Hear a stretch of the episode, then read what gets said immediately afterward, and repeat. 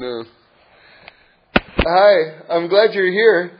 Um, I'm sort of in a bit of a whirlwind right now because um, uh, I have to rush home to take my son to the airport for his uh, for a year of study in, in Jerusalem.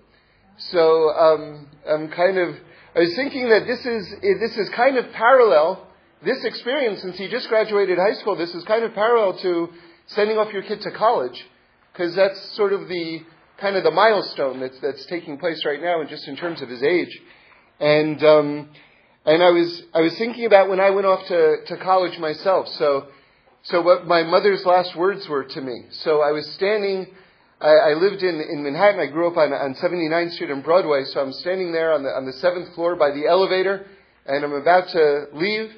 And my mother's last words were to me. She said, "David, uh, remember, keep your eye on the donut and not on the hole." And which I which it took me years to figure out what that meant, by the way.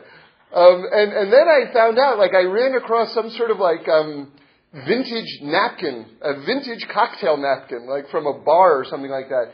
And apparently, uh, this was like part of a poem, like sort of like a, a, a witty poem of the day from like the 1940s or something like that. But they made it rhyme. I don't remember how the actual rhyme goes. But, but anyway, what does it mean? Keep your eye on the donut and not on the hole. What it means is focus on what you have and instead of focusing on what you don't have. And it's actually very deep because in a donut you have an interesting construct. Because in a donut you have the combination of having and not having. They're both sort of like geometrically or whatever the word would be combined into one unit. What, what you have and what's missing. And so so we have to focus on, and that's all of our lives. Because all of our lives, you see, we live in this, in this realm where everything comes down into a definite structure. But in order for something to come down into a definite structure, it, it, it by definition has to be one thing and not another thing. That's what makes it the thing that it is. That it's this and not that. But also on the other side, it's also this and not that. Right? So, so in other words, it's a, it's a necessity, it's a positive, right? It's essential. But, so, but how are you looking at it? How are you looking at it? Because everything that you have could be that you don't have it. And everything that you don't have could be that you have it. And it could be that you have the things that you really want, and you don't have the things that you really don't want. You know, I was thinking, I was standing the other day, like this past week, and I was just, you know, I was by myself and I was just talking to God. And I was saying to God, you know something? It just hit me. Like, you know this expression, the best things in life are free. So, what, do, what does that mean? The best things in life are free. I don't, that's not a verse from the Torah, but, you know, that's, that's, that's something that, that people say. And, and there's a lot of truth to it, I guess. You think that I'm, I'm standing up, I'm breathing, I'm, I'm, I'm, I'm seeing, you know, uh, all the, I'm alive, all these things, you know? And you, you're not paying for that. But then I thought about it, and I said to myself, are, the, is, are these things really free? Like, for instance, if a person is having trouble breathing, right, it costs money to breathe. You need machines to help you breathe. If a person is having trouble walking, you have to go to a doctor to pay for the special boots. I'm, I'm, I'm, I'm, i know someone very well right now who's having trouble walking. He, he, it's, it's expensive to walk.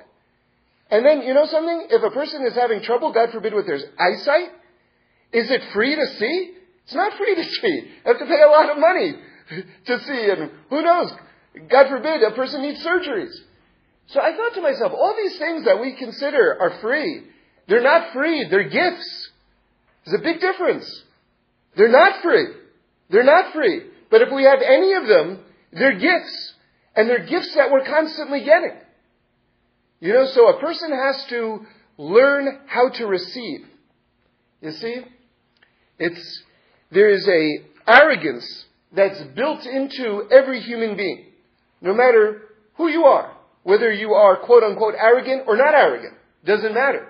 From birth, there's an arrogance that's built into every single person. And that arrogance is the following. What I have is mine. It belongs to me. Right? But it's not really true. I heard Rabbi Green say one time, you know, it's like there's a, an example, and this example is given in different ways. It's in, it's in, the rabbis give it over, but he said it in a contemporary way. So, slightly different version. But it goes like this. A person is, is basically a, a child on the streets, basically an orphan. And just, you know, without any help, any protection, completely helpless. And a wealthy person takes pity on this child and brings, brings this child into his home and clothes him and feeds him and gives him everything and raises him and makes him into, you know, an adult who, who really has, you know, capacities and strengths and everything like this. And then the master of the house brings another poor person into the house. And the first person says, Who is this person who's being brought into the house? He's going to be taking away from me. And the first person has forgotten that everything that he's been receiving is a gift. Because he's gotten this gift over such a regular period of time, he thinks it's his. He forgot that he was the recipient, that we are the recipient of ongoing incredible kindnesses on a constant basis. And so we think it's mine. It, it belongs to me. I'll tell you something very deep. So just off of this, just to finish this thought, Rabbi Green says the following. Your eyes are yours, your eyes belong to you? Where's the receipt? Show me the receipt that shows that you purchased these eyes and they belong to you. Right? Your heart? Your heart belongs to you? Show me the receipt. Let me see the receipt where you bought it and it belongs to you. I heard Reb Shlomo say, in the name of the Beis Yaakov, this was the second Ishbitzer Rebbe, he said that on a very, very deep level, Every single person thinks that they created themselves. It's a phenomenal insight into human nature. We all understand intellectually that we have parents. We, we understand that. That's very basic. Of course I have parents. Where did I come from? Of course I have parents. And yet, on a very deep psychological level, every single person thinks they brought themselves into creation. And Reb Shlomo hinted that this is one of the reasons Honoring your parents is considered, considered the hardest mitzvah in the whole Torah. Because, you know, people know sometimes it's, it's a very difficult mitzvah. And this is one of the reasons, again, on a very deep level, one of the reasons why it's so difficult to honor your parents. Because on a very deep level, people think they created themselves. Do I really owe you? Do I really owe you? Maybe not. Maybe not. Very striking. So, right now we're gearing up for Rosh Hashanah. And that's basically has to be, on, on some level, our whole focus these days. Just really getting ready for Rosh Hashanah. Getting ready to receive the new year. And interestingly, you've got this, uh, these back-to-back parshas. Actually, all these parshas are talking about Rosh Hashanah. And um, there's a lot of there's a lot of Torah on how every single one of these parshas is all about Rosh Hashanah. But I want to just touch on a couple of highlights of last week's parsha and this week's parsha and how they relate to Rosh Hashanah. So, so let me begin with uh, with Ki Tavo. Kitavo is is very interesting, and uh, maybe you know this is actually the second of the two that I want to discuss. But you know what? now that I think about it, you know, it says in Pirkei Avos, if someone asks you a series of questions, you should answer the first question first and the second question second. Right? Don't just start answering questions that be systematic. So I'm going to revise what I said. Let me start with chronologically the first parsha, and then I'll do the second parsha. So, so parshas Ki Tzeitze. So this is talking about when you go out to war. And the rabbis say that this is really talking about on a deep level about battling your Yetzer Hara, your evil inclination. And it's also talking about actual warfare, and there are halachas about actually how to wage war here. By the way, one of the favorite talks that I've ever given, And if you can look it up on Torah on iTunes, I think you'll hear something good, in, in, in my humble opinion. It's called Purifying Your Thoughts. That's the name of the talk. Purifying Your Thoughts. And it's all describing the warfare aspect of this in a much more detailed way. I'm going to touch on a different part right now. But if you can listen to that talk, I, I think you'll like it. So, it begins, it says, Ki la milchama al oivecha unesano Hashem elokecha v'yadecha v'shavisa v'shivya.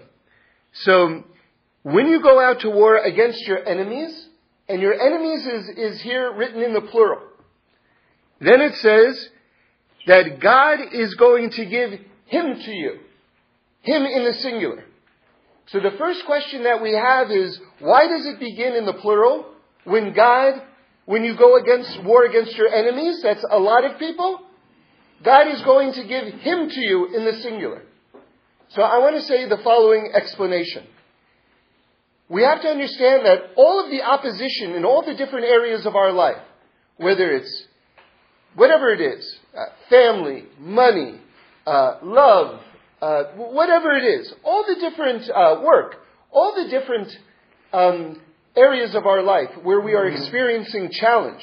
In other words, our enemies, in the plural.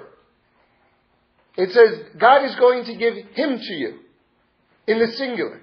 You have to know that all opposition comes from one place, from the Yetzer Hara, from the negative inclination. And that all of these things are actually one thing. Now, the Gemara says the following, which is that the, this negative energy is broken down into three fundamental categories. Okay? The first is the Satan. In English we say Satan. But, but it's not, the Jewish view is not the Christian view. The Christian view is God is battling against the devil. And it's this battle against the two. That's not Judaism. In Judaism, there's only one power. It's only Hashem. And evil serves good. Evil serves good. It says that when temptation comes to a person, it wants you to say no. If you say no to this, um, bless you, if you say no to this temptation, whatever it is, then it says the Yetzer Hara jumps up and dances. If you say yes to it, it rips its clothes and cries. So evil works for good. Evil works for good. There's only one power. So the Satan is the heavenly accuser. That's one aspect of the Yetzer Hara. The second aspect of the Yetzer Hara is what's called the Malach HaMaves, translated as the angel of death. This attacks the body. And then the third aspect is called the Yetzer Hara. This attacks the soul. So the Gemara says all these, all these three forces is one force. You see, all of your enemies, Oivecha, is really one force in the singular. It just manifests itself in different ways. Okay? Alright. Now, the Torah also in its infinity gives us a strategy on how to win. So let's look at the first three words again. milchama, when you go out to war. So let's just stop there. So what, when I go out to war, what? What should I do? Tell me, God. How, how should I be when I go out to war? It says, al oivecha. Al is a very interesting word. See, it's translated in English as when you go out to war against your enemies. But al actually means above. God is telling you, you want to win your battle against your enemies? Be above your enemies. You have to be above. So, so, spiritually speaking, the, the way a person is supposed to conduct their lives is you have to be in the moment, you have to be sensitive to what place I am, what time is it, who are the people in the room right now, what are their needs, what are my needs, what is God asking of me in this particular situation.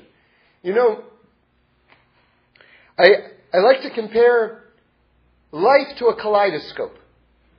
A kaleidoscope, you look through and you, you turn the lens and it switches. It's a new picture every single second that you turn it. This is like us also. We stand here, God puts us in one situation. Then He turns the lens, so to speak. Now I'm in a different situation. I was in, I was in this one place today. Now I'm in this another place this afternoon. Or I'm in this circumstance in my life, or I'm in this relationship in my life right now. Now God turns the lens, and now I'm in a different relationship. I'm in a different place. And in each instance, God is asking us, or how are you going to react in this situation? How are you going to react in this situation? How are you going to react in this situation?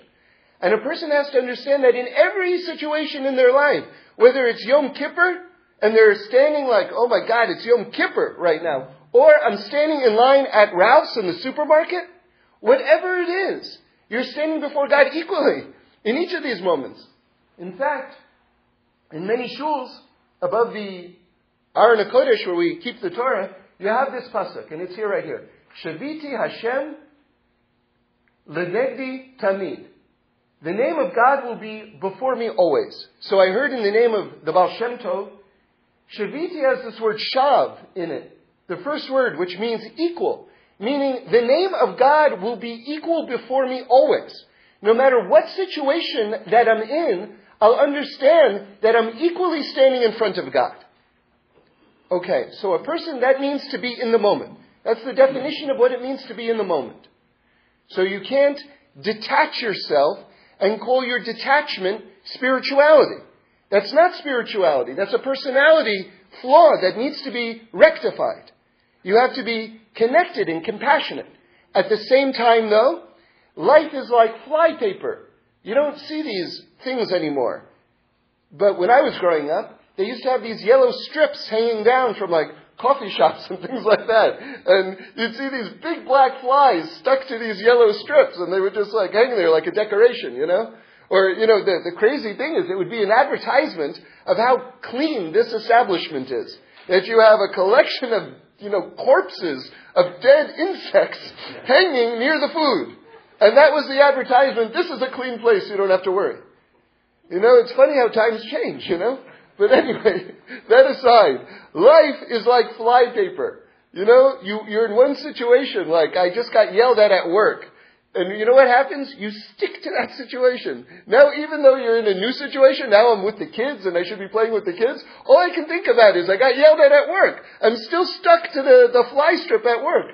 Or, my wife yelled at me. Now I gotta go to work and I've gotta be creative. How can I be creative? I'm still being yelled at, yelled at. I'm still stuck in my house to, to, to that last set of words. So life is like flypaper. It's, it's very hard to go through with, while being focused and engaging without getting stuck. Tremendous challenge. This is a tremendous challenge. So how do you do it? How do you get past that? So the answer is, al oivecha. You have to be above your enemies. You have to be above the challenges, which means that you're within, but you're also above. Now let me tell you the greatness of being above. And this is a very simple visualization that I, I think that uh, you'll be able to get immediately. You see, imagine I'm surrounded by a group of people, right? Maybe an army or something like this, and they're all kind of around me. Ah, they're attacking. So I see so many different forces. There's this force and there's that force, and they're all out to get me. But now imagine I go up in a in an airplane, and now I'm thousands of feet above. When I look down at it, it doesn't look like a hundred or a thousand, it just looks like one. You see, when spiritually speaking, you're al oivecha, you're above your enemies, you understand that all those different things that are attacking you are just coming from one place. It's just coming from the Yetzer Hara. You understand? So, so this is, this is the challenge, but this is the model for success. This is the model for winning. And interestingly, at the end of when we say Aleinu, there's a little paragraph after we say Aleinu, and it says, Al tira. You know, in the Torah, it says lo tira. Lo tira means don't be afraid. Like when you get into battle, don't be afraid. God's going to help you. Don't be afraid.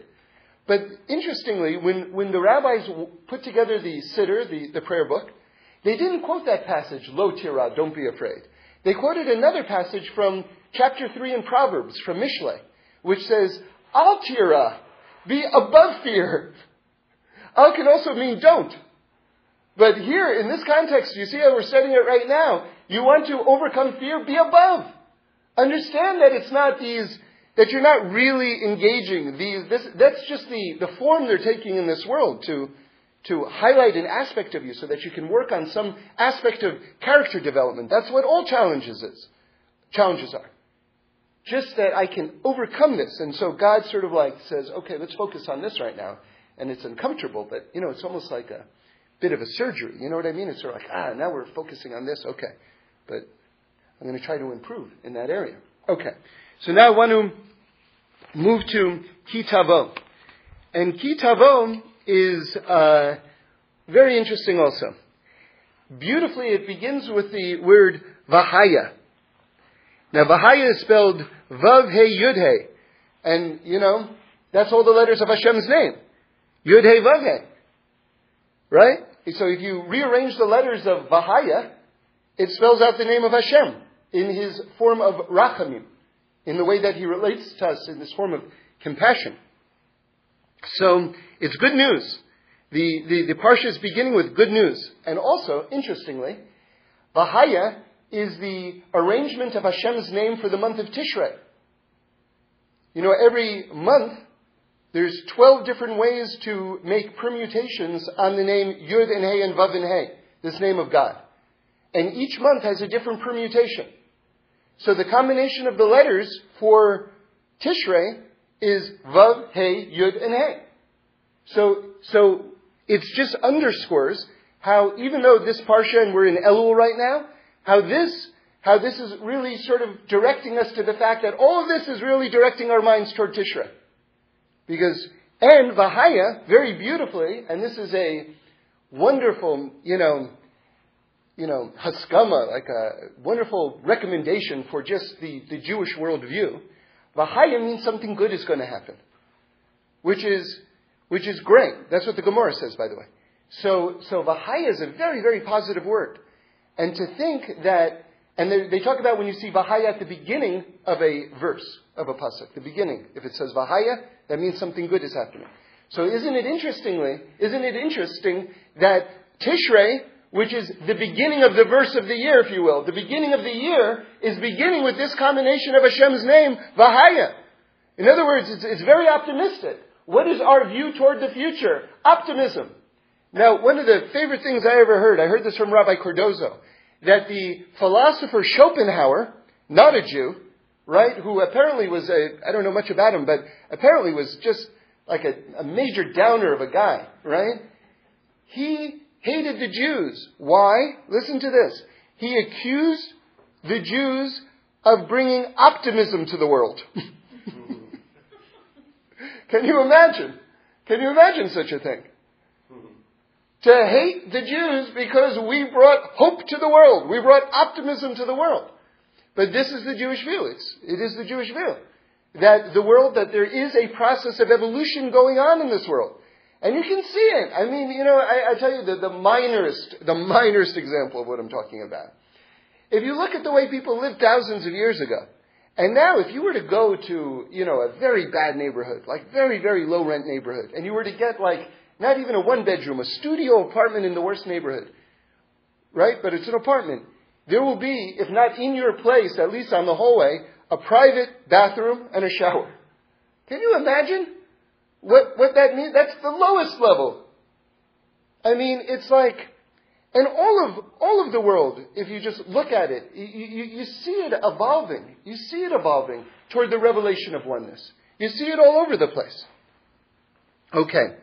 So now, now let me just get to the point about Kitavo. This is the real point that I wanted to tell you. Kitavo is very interesting because it, it has a lot of curses in it. There are two headquarters of curses in the Torah. Okay? Um, one of them is Kitavo. And it's, uh, it's intense because it's a lot of curses and they don't, it's not like, you know, they're, they're famous Jewish curses.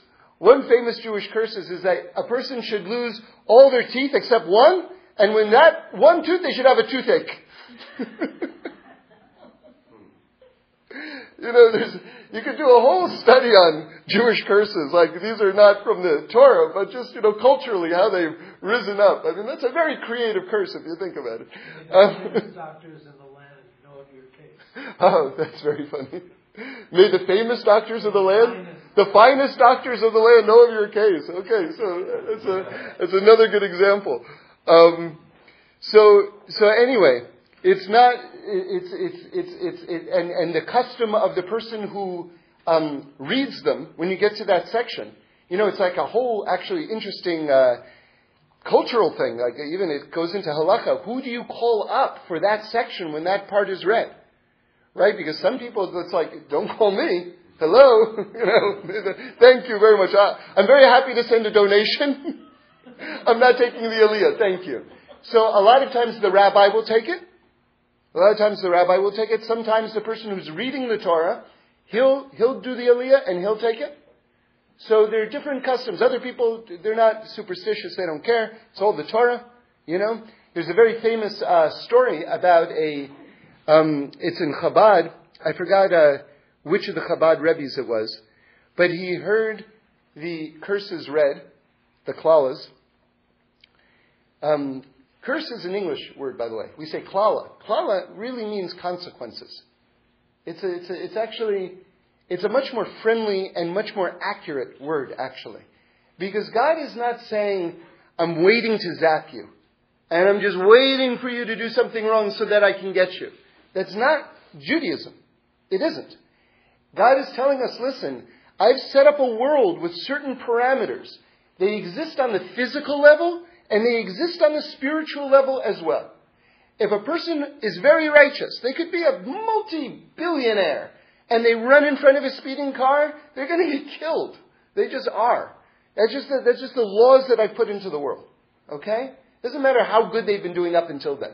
If they violate the laws of nature, you know, there's a there's a, a, a joke that I always like. A guy jumps off the top of the, the, the Empire State Building. And he's falling. He's like on the 80th floor. Someone sticks his head out the window and says, "How you doing?" He says, "So far, so good." You know, so so so it's like there are certain laws that have been built into the world on a physical level. There are also certain laws that have built into the world on a spiritual level. And these things in the Torah are not threats. That, that's, the, that's the thing we have to wrap our mind around. They're not threats. God is saying to us, listen, these things, I'm telling you, I'm warning you, I'm alerting you. This is how it's laid out. Just like you wouldn't run in front of a speeding car, don't do X. If you're Jewish, don't eat pork. Don't, because there are negative consequences to that. You know, and on and on. So, so, so, so curse is an English word. Klala is a Torah word, and it means consequences. Okay. But anyway, they're grouped together here. And it says in the Gemara the following thing, and here you can see something, again, I, am imparting information to you right now, but I also want you to be sensitive to the methodology and to the way the rabbis are speaking and how they're defining what the Jewish outlook of life is here. See, it's not just, I'm not just telling you this piece of information. I want you to open up your mind and, and see the world through the lens that we see the world. That's, that's the important thing here. Now listen to the following. They say, because, because the rabbi structured the cycle of how these parshas are going to be read during the year. Alright, so that the whole thing should be, the whole Torah should be covered in one year. And so they had to make certain like uh, rules. Sometimes you have an extra month in the year, sometimes you don't. So there's all sorts of fine tuning and nuance going on in terms of when a parsha falls out during the year. So the rabbis could have ended the year with this parsha. But because it has curses in it, klalas in it, the rabbis specifically say in the Gemara, we don't want people to be psychologically damaged or depressed by the idea that this is the last thing that they're reading before going into Rosh Hashanah. So they purposely didn't make it, this was on purpose, by design. Even though it's coming right almost at the end of the year, they purposely didn't make it the last parsha of the year. Purposely. Now that's, that's step one. Step two is actually even more beautiful. Step two is, well, why is this, you know, why is it coming now at all? So they say because the year should end with its klalos. The year should end with its curses. In other words, whatever energy, whatever negative energy was, was decreed to be brought down this, in, into the world this year, let's get it over with. We're going to read it now, done. We close the book on the negativity, it's over. On to the new. Vahaya. Vahaya. On to the new. On to the positive things. Let's get rid of the negative. We're going to read it. Okay, God, I hear it. And I can tell you the story from the Chabad Rebbe. So he heard uh, someone reading the Klalas, and he fainted. And they came up to him. He literally passed out. He fainted when he heard what was that's in the Torah. So they said to him, you know, he, he wasn't a child. They said, I don't understand. You, you've heard this. How many times have you heard this read? He said, I always heard it read by my father, and they sounded like blessings. Right? Now, this was the first time he didn't hear his father read it, and he passed out. So, who was his father? I don't know whether it was the Alter Rebbe, I'm not sure who it was exactly. But it was a great tzaddik. So if, a, if when a great tzaddik is, is, is reading it and it sounds like blessings, how much more so when God Himself is giving it over? Are they at their core in the root blessings? Right? And the greatest blessing is just telling us, giving us a roadmap for what wouldn't otherwise be obvious. Like I can figure out with my own head not to run in front of a speeding car. But why should I be able to figure out with my own head not to eat pork? The rabbis say you shouldn't say pork is disgusting. The rabbis say you should say pork is delicious. But what can I do? My Father in heaven told me not to eat it. You know, don't, if something is beautiful, don't say it's not beautiful. It can be beautiful. It's allowed to be beautiful. But it also can be that it's not for you. And there's no contradiction. It can be beautiful and not for you. That's okay. That's fine.